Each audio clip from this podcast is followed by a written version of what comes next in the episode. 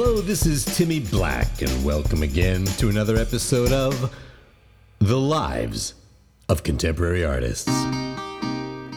Now, I have to tell you, I got a lot of grief about our last episode. A lot of grief, a lot of guff. I got a lot of, what do they call it? I got a lot of pushback.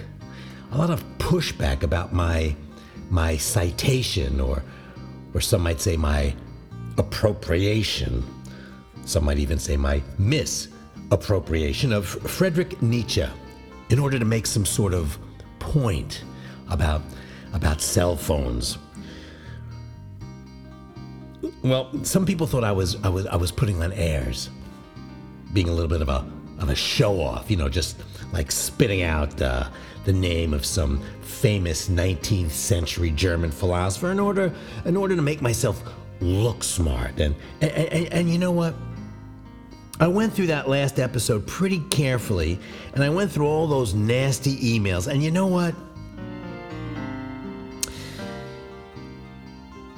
There might be some truth to some of these complaints. I mean, I never claimed to be more clever, any smarter, any more sophisticated than the average over-educated urban ne'er-do-well who's involved even peripherally in the arts. I mean, when I prepare these podcasts, I'll admit I do, from time to time, avail myself of one of those quotable quote type websites, those websites, like Wiki Quote or Quotable Quips or that new one from that guy from Stanford, what's it called? Copy Kittens. I mean I think everybody does it, right? I mean it's so easy now to sound well read, to sound smart-ish. I mean, everybody, journalists, politicians, webinar facilitators, life coaches, baseball coaches, drill sergeants, talk show hosts, wedding toasters, all manner of bloviating boasters all seem to be invoking with a quote one authority or another in order to put a brighter shine on their normally unimpressive observations. We're all guilty. I mean, last spring, I went to my nephew Itamar's dental school graduation, and the dean, who was a pretty famous oral surgeon in his own right, actually began his speech like this. And now, graduates, as you embark upon the dark, cavernous jaws of life's journey, it's never too early to reflect upon the baleful words of Joseph Stalin when he said, "Show me your gums, and I will show you who you'll betray." The other day, I found this book on the checkout line at Barnes and Noble. It was right next to the Belgian chocolates, and just on the side of the T.S. Eliot keychains. And the book, it's a small book. It was called The Lazy Person's Guide to Public Speaking, and it was compiled by this professor named Maurice Punto Manuel from Everest College. Or was it Manuel Maurice? I'm not sure. I actually lent the book to my sister Tammy. She needs it to she's preparing a presentation on growth margin metrics for this biotech company that she works for. And she needs it to spice up her PowerPoint. What did she say? She said she needed some cool, offbeat references that would make enzymes and microorganisms sound kind of sexy and at the same time kind of serious. I think she used some Lou Reed Velvet Underground quote, but I don't know. I'll have to ask her how it went. Anyway, so I have this book. There's an actual book. It's called The Lazy Person's Guide to Public Speaking, and it's organized according to sentiment. You know, like Tammy found the Lou Reed quote in the Ecstasy and Inebriation chapter. I'm told that's a very popular chapter for weddings and also for funerals. Anyway, the book is organized according to sentiment. It's alphabetical, so you can imagine it. You have sections, let's see if I can remember. Let's see, A, ardor, B, ardor, beauty, then compassion, followed by, I think, duty, engagement, fairness, gluttony? No. I don't think there's a gluttony section, but you get the idea. Anyway, let me give you a few examples. I actually took a screenshot of the index in case I needed something for one of these podcast episodes, so it's on my computer. Let me see.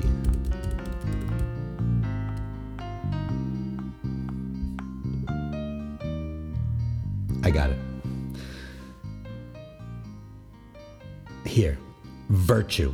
Yeah, virtue. In order to seem virtuous, I guess, you have available Gandhi, Martin Luther King, Ellen DeGeneres, and Oprah. Okay? And let's see, courage.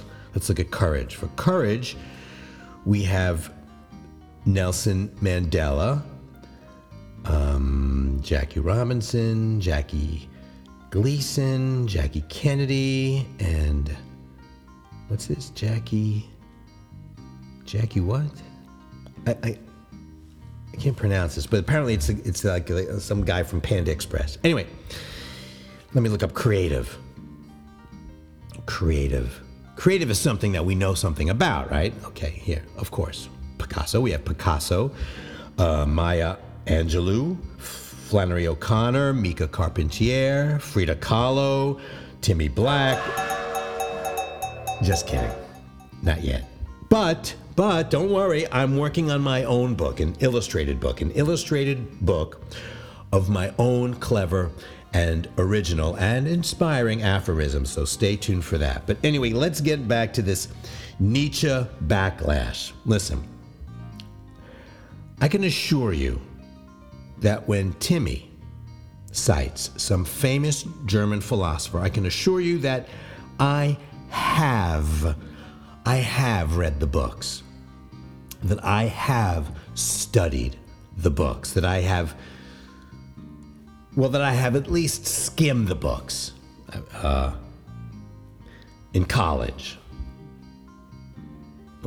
or maybe even after college. But certainly in college, I guarantee I've skimmed the books. And speaking of college, just find me, a sensitive, alienated, curious, lost, slightly embittered, slightly lonely college student who hasn't dredged up Nietzsche's famously misused and misinterpreted nihilistic nugget that there are no facts, only interpretations, in order to score a few unearned rhetorical points. I mean, come on.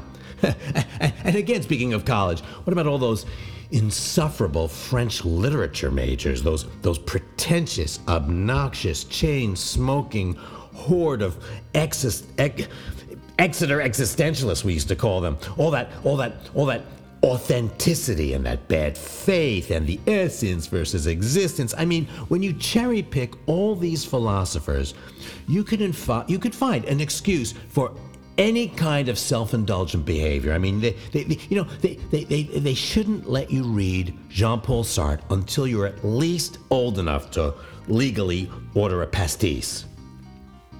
Okay, so I quoted Nietzsche in our last episode. Fine. Guilty.